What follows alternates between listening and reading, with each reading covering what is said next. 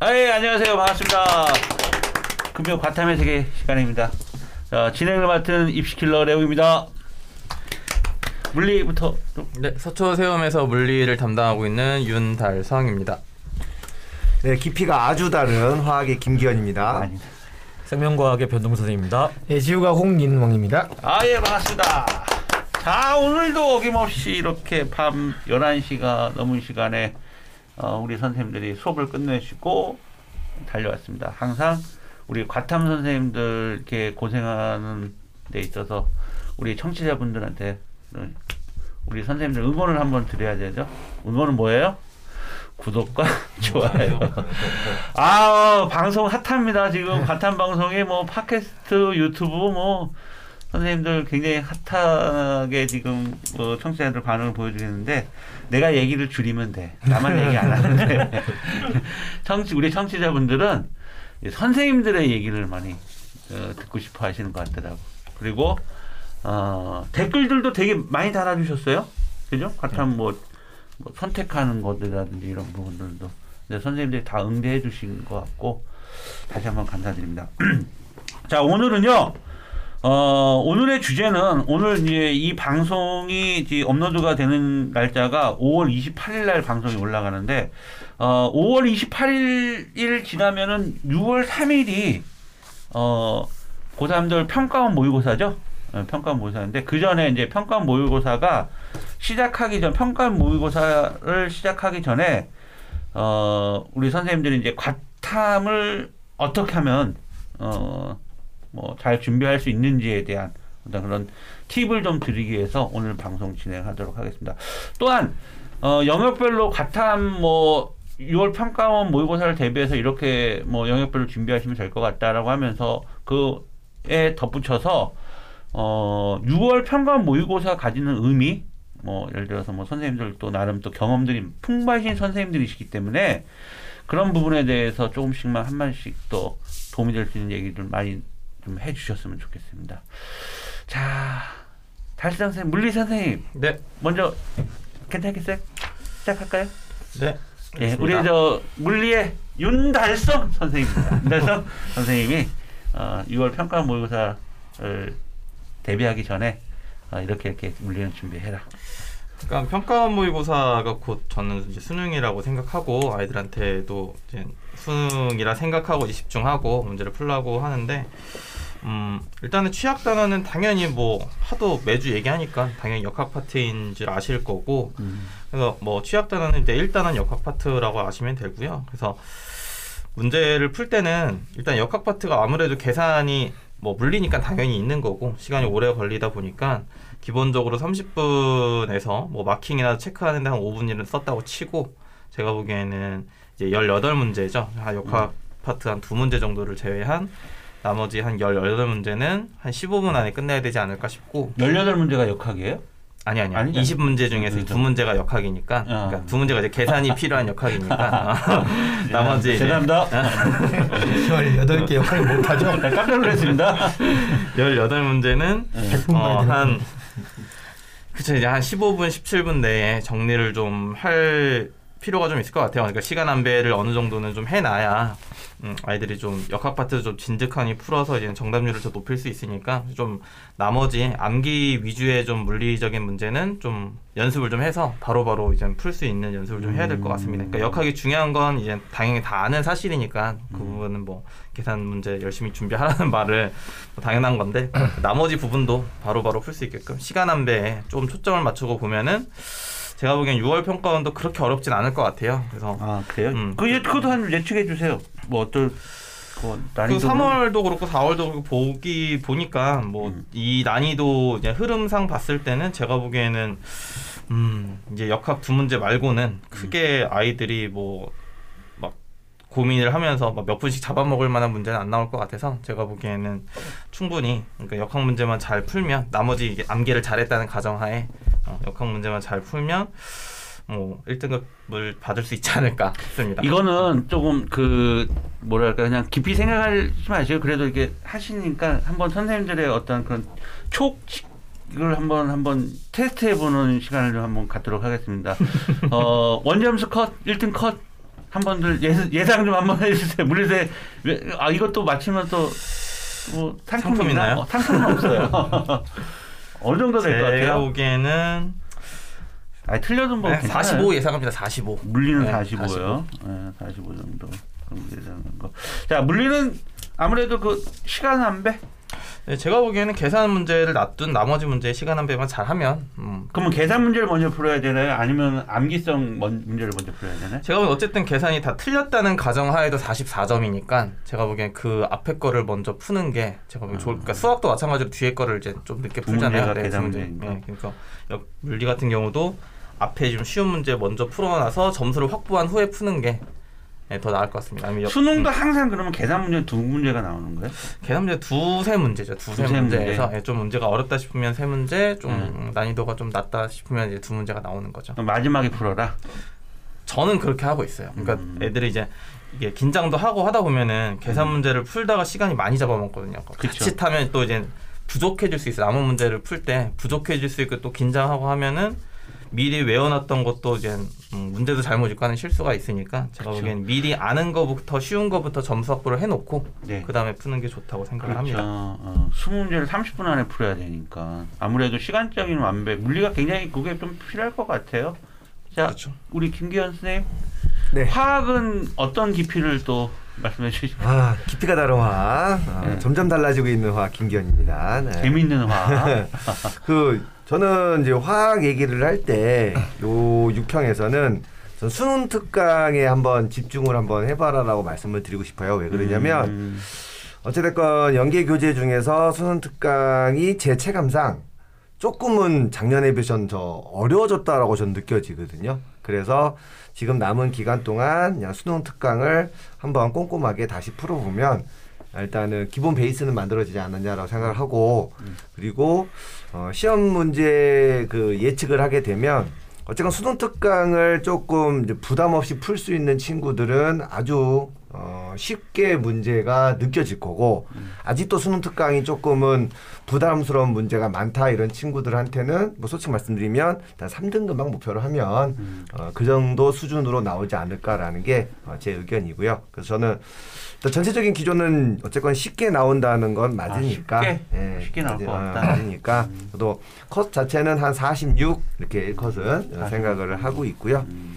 그리고 시험 볼 때 친구들이 어 계산 문제 같은 경우는 단순 계산이 어쨌건 아니니까 음. 그래서 수능 특강에 나오는 이제 그런 어려운 문제들을 좀 천천히 풀어보는 연습을 한 다음에 음. 내 약점이 시, 어, 시험 시간에 이거를 내가 도전할 수 있는 문제인지 아닌지를 좀 빨리 지금 파악을 하- 해야 되거든요. 그래서 6평에서는 결과 중심이 일단은 돼야 되는 거니까 쉬운 문제 먼저 풀고 그리고 어려운 문제 중에서도 뭐 한 세 문제 정도 예상을 한다면 그 중에서 한 문제 정도는 확실하게 푼다.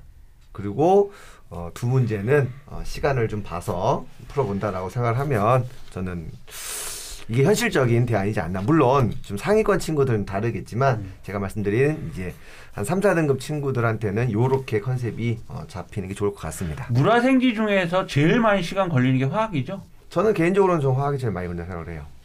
원래 화학이 선생님들도 시간 부족하다며요. 풀면 30분 안에 저도 다- 부족하죠. 네, 다음 못 푼다고. 너무 깊이 있게 푸시는 거 아, 아니에요? 그러니까 깊이가 달라서 그래요. 어, 화학도 결과적으로 이 시간 완배에 대한 제일 부분. 문제죠. 네. 음, 근데 이제 아까 윤달성 선생님 같은 경우 물리 같은 경우는 뭐 이렇게 조절을 해서 30분 안에 풀 수 있는 부분이 있는데 예전에 어떤 학생은 버려라라는 얘기도 있었어요. 그건 제가 이제 나중에 9월쯤 되면 다시 제가 제 의견을 말씀드리겠습니다. 지금 아직 6월이니까 6월이니까. 아직 평 때는 6월이니까 6평 때는 버리지 말아주세요. 과목을 버리죠. 아 단어는 화학 단어에 버릴 단어는 없다. 6월에서. 그렇죠. 이게 버, 버리는 것도 전략이 필요한데 그쵸, 전략적 그건, 선택이죠. 그거는 지금 말씀드릴 수가 없습니다. 아, 그러면 예. 그 전에 버립니다. 알겠습니다. 제일 시간 안배가 중요한 화학이었습니다. 네 맞습니다. 자 생명 어, 변동민 선생님 제가 이거 말씀해 주시고 저 먼저 또 궁금한 게 있는데요. 네. 지금 현재 오프라인 쪽에서 아무래도 이제 생명 탐구 과탐 선택자 중에 생명이 제일 많잖아요. 오프라인의 아이들이 지금 예전과 예전에는 오, 오프라인에도 애들이 많이 과탐을 들었잖아요.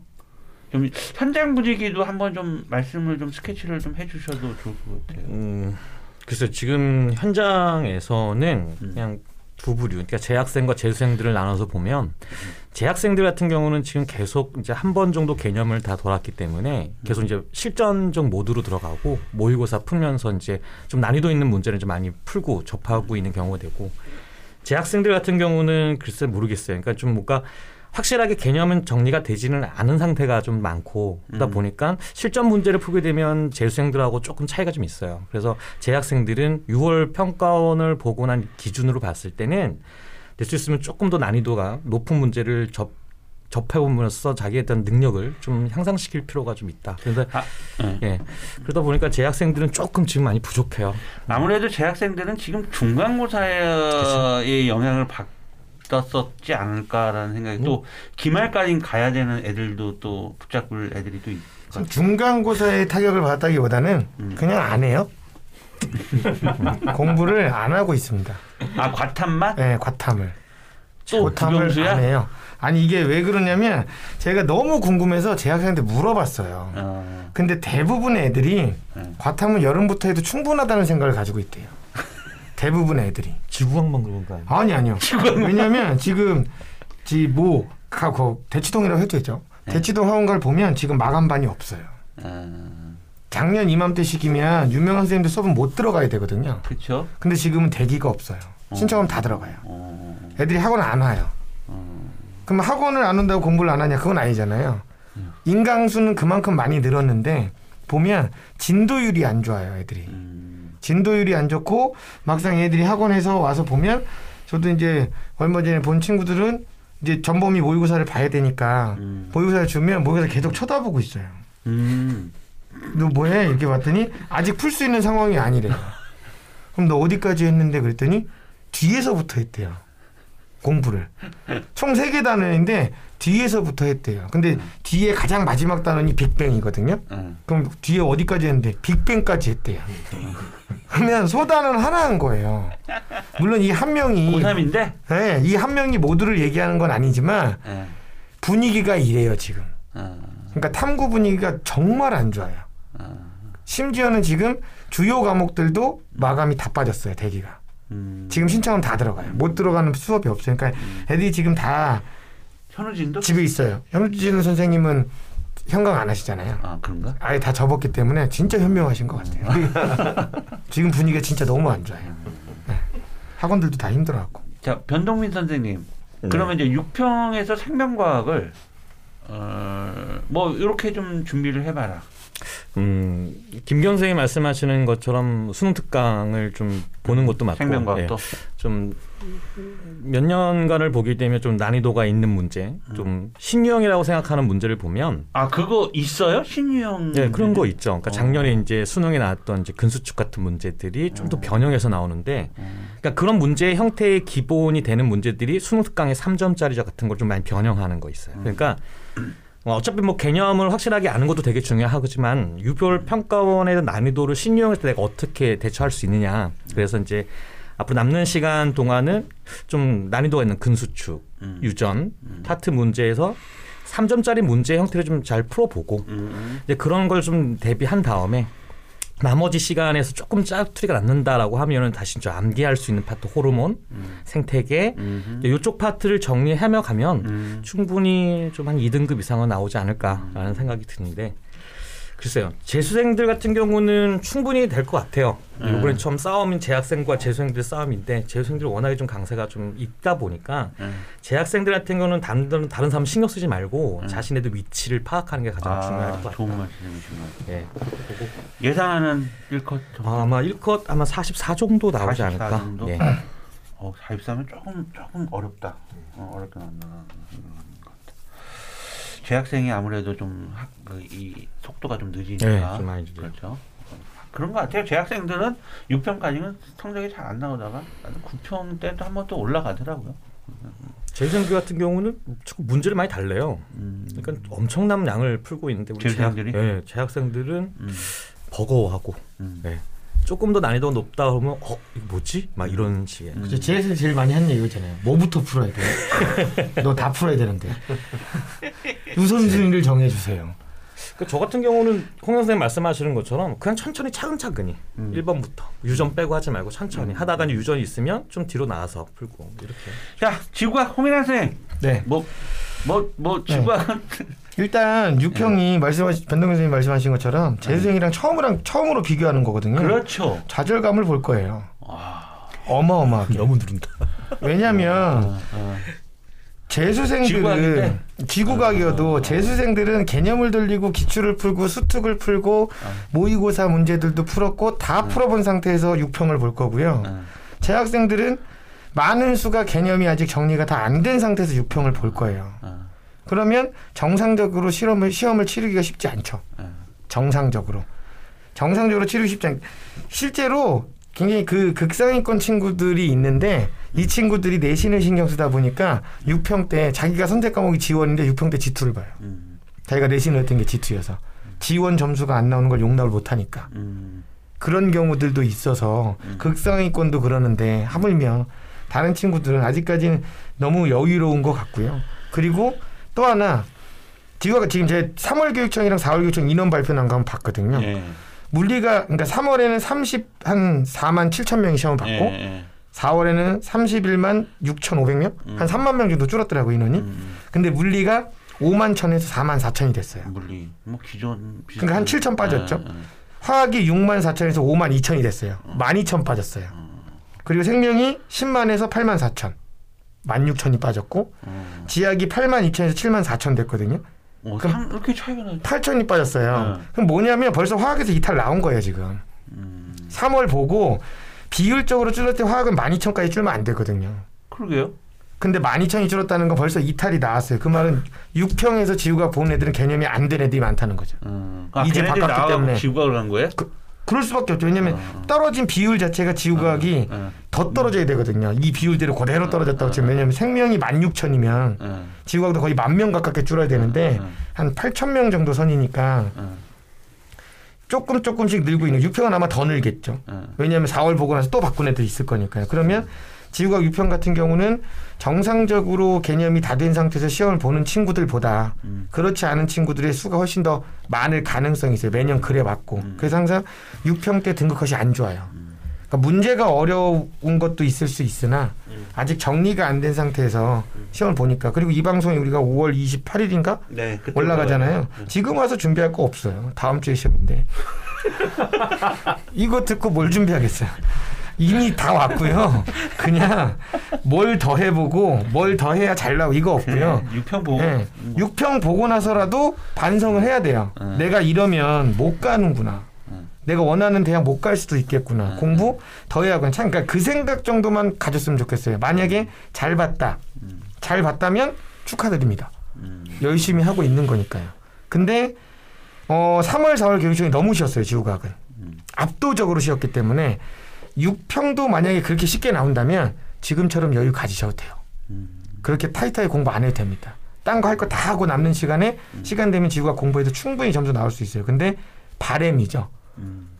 강사로서 바램은 그렇게 되면 나중에 위험해집니다. 작년 물리처럼 돼버릴 가능성이 있거든요. 만점자가 너무 많이 나올 수도 있기 때문에 그렇게 되지는 않을 거라고 생각을 해요. 그래서 뭐 수능 특강을 푸는 것도 좋고 기출을 푸는 것도 좋은데 개념이라도 남은 시간에 음. 최소한 이걸 알든 모르든 끝까지 한번 보고 시험을 봤으면 좋겠어요. 내가 끝까지 다 보고 나서 시험을 봤을 때 어떤 상황이 펼쳐지는지. 그 지구과학은 어떤 얘기를 많이 하냐면 여기 배운 공부한 데까지는 다 맞았어요. 이런 얘기를 해요. 공부한 데 도대체 어디까지 공부했는지는 모르겠는데 공부한 데까지는 다 맞았대요. 얘는 이게 내신 시험 보는 것도 아니고 범위를 지가 잘라가지고 전범위가 나오는데 전 여기까지는 다 맞았어요.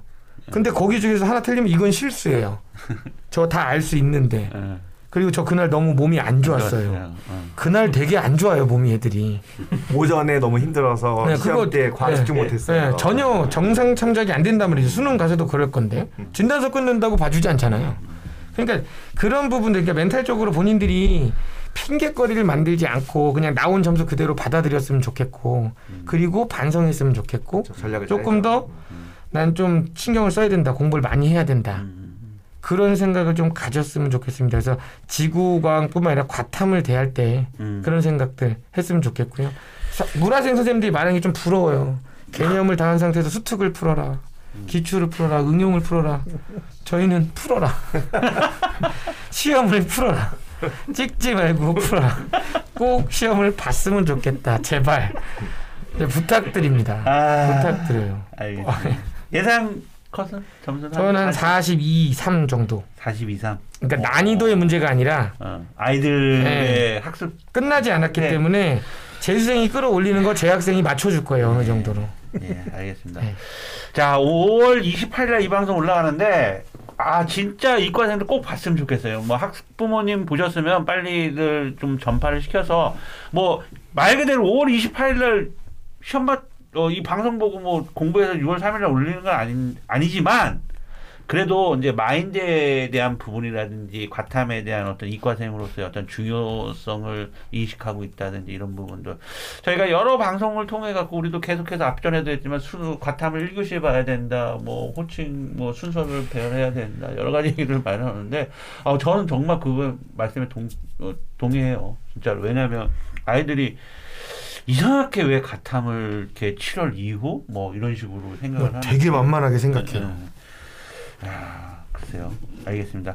자, 오늘은 음, 6월 평가 모의고사 보기 전에 어, 이과생들이 과탐을 어, 영역별로 물리, 화학, 생명, 과학, 지구과학을 이렇게 이렇게 준비 어, 하라고 우리 전문 선생님들께서 좀 조언을 해주셨습니다. 많은 도움이 되셨으면 좋겠습니다. 자, 오늘 방송은 여기까지 진행하도록 진행하겠습니다. 수고하셨습니다. 그렇습니다. 어,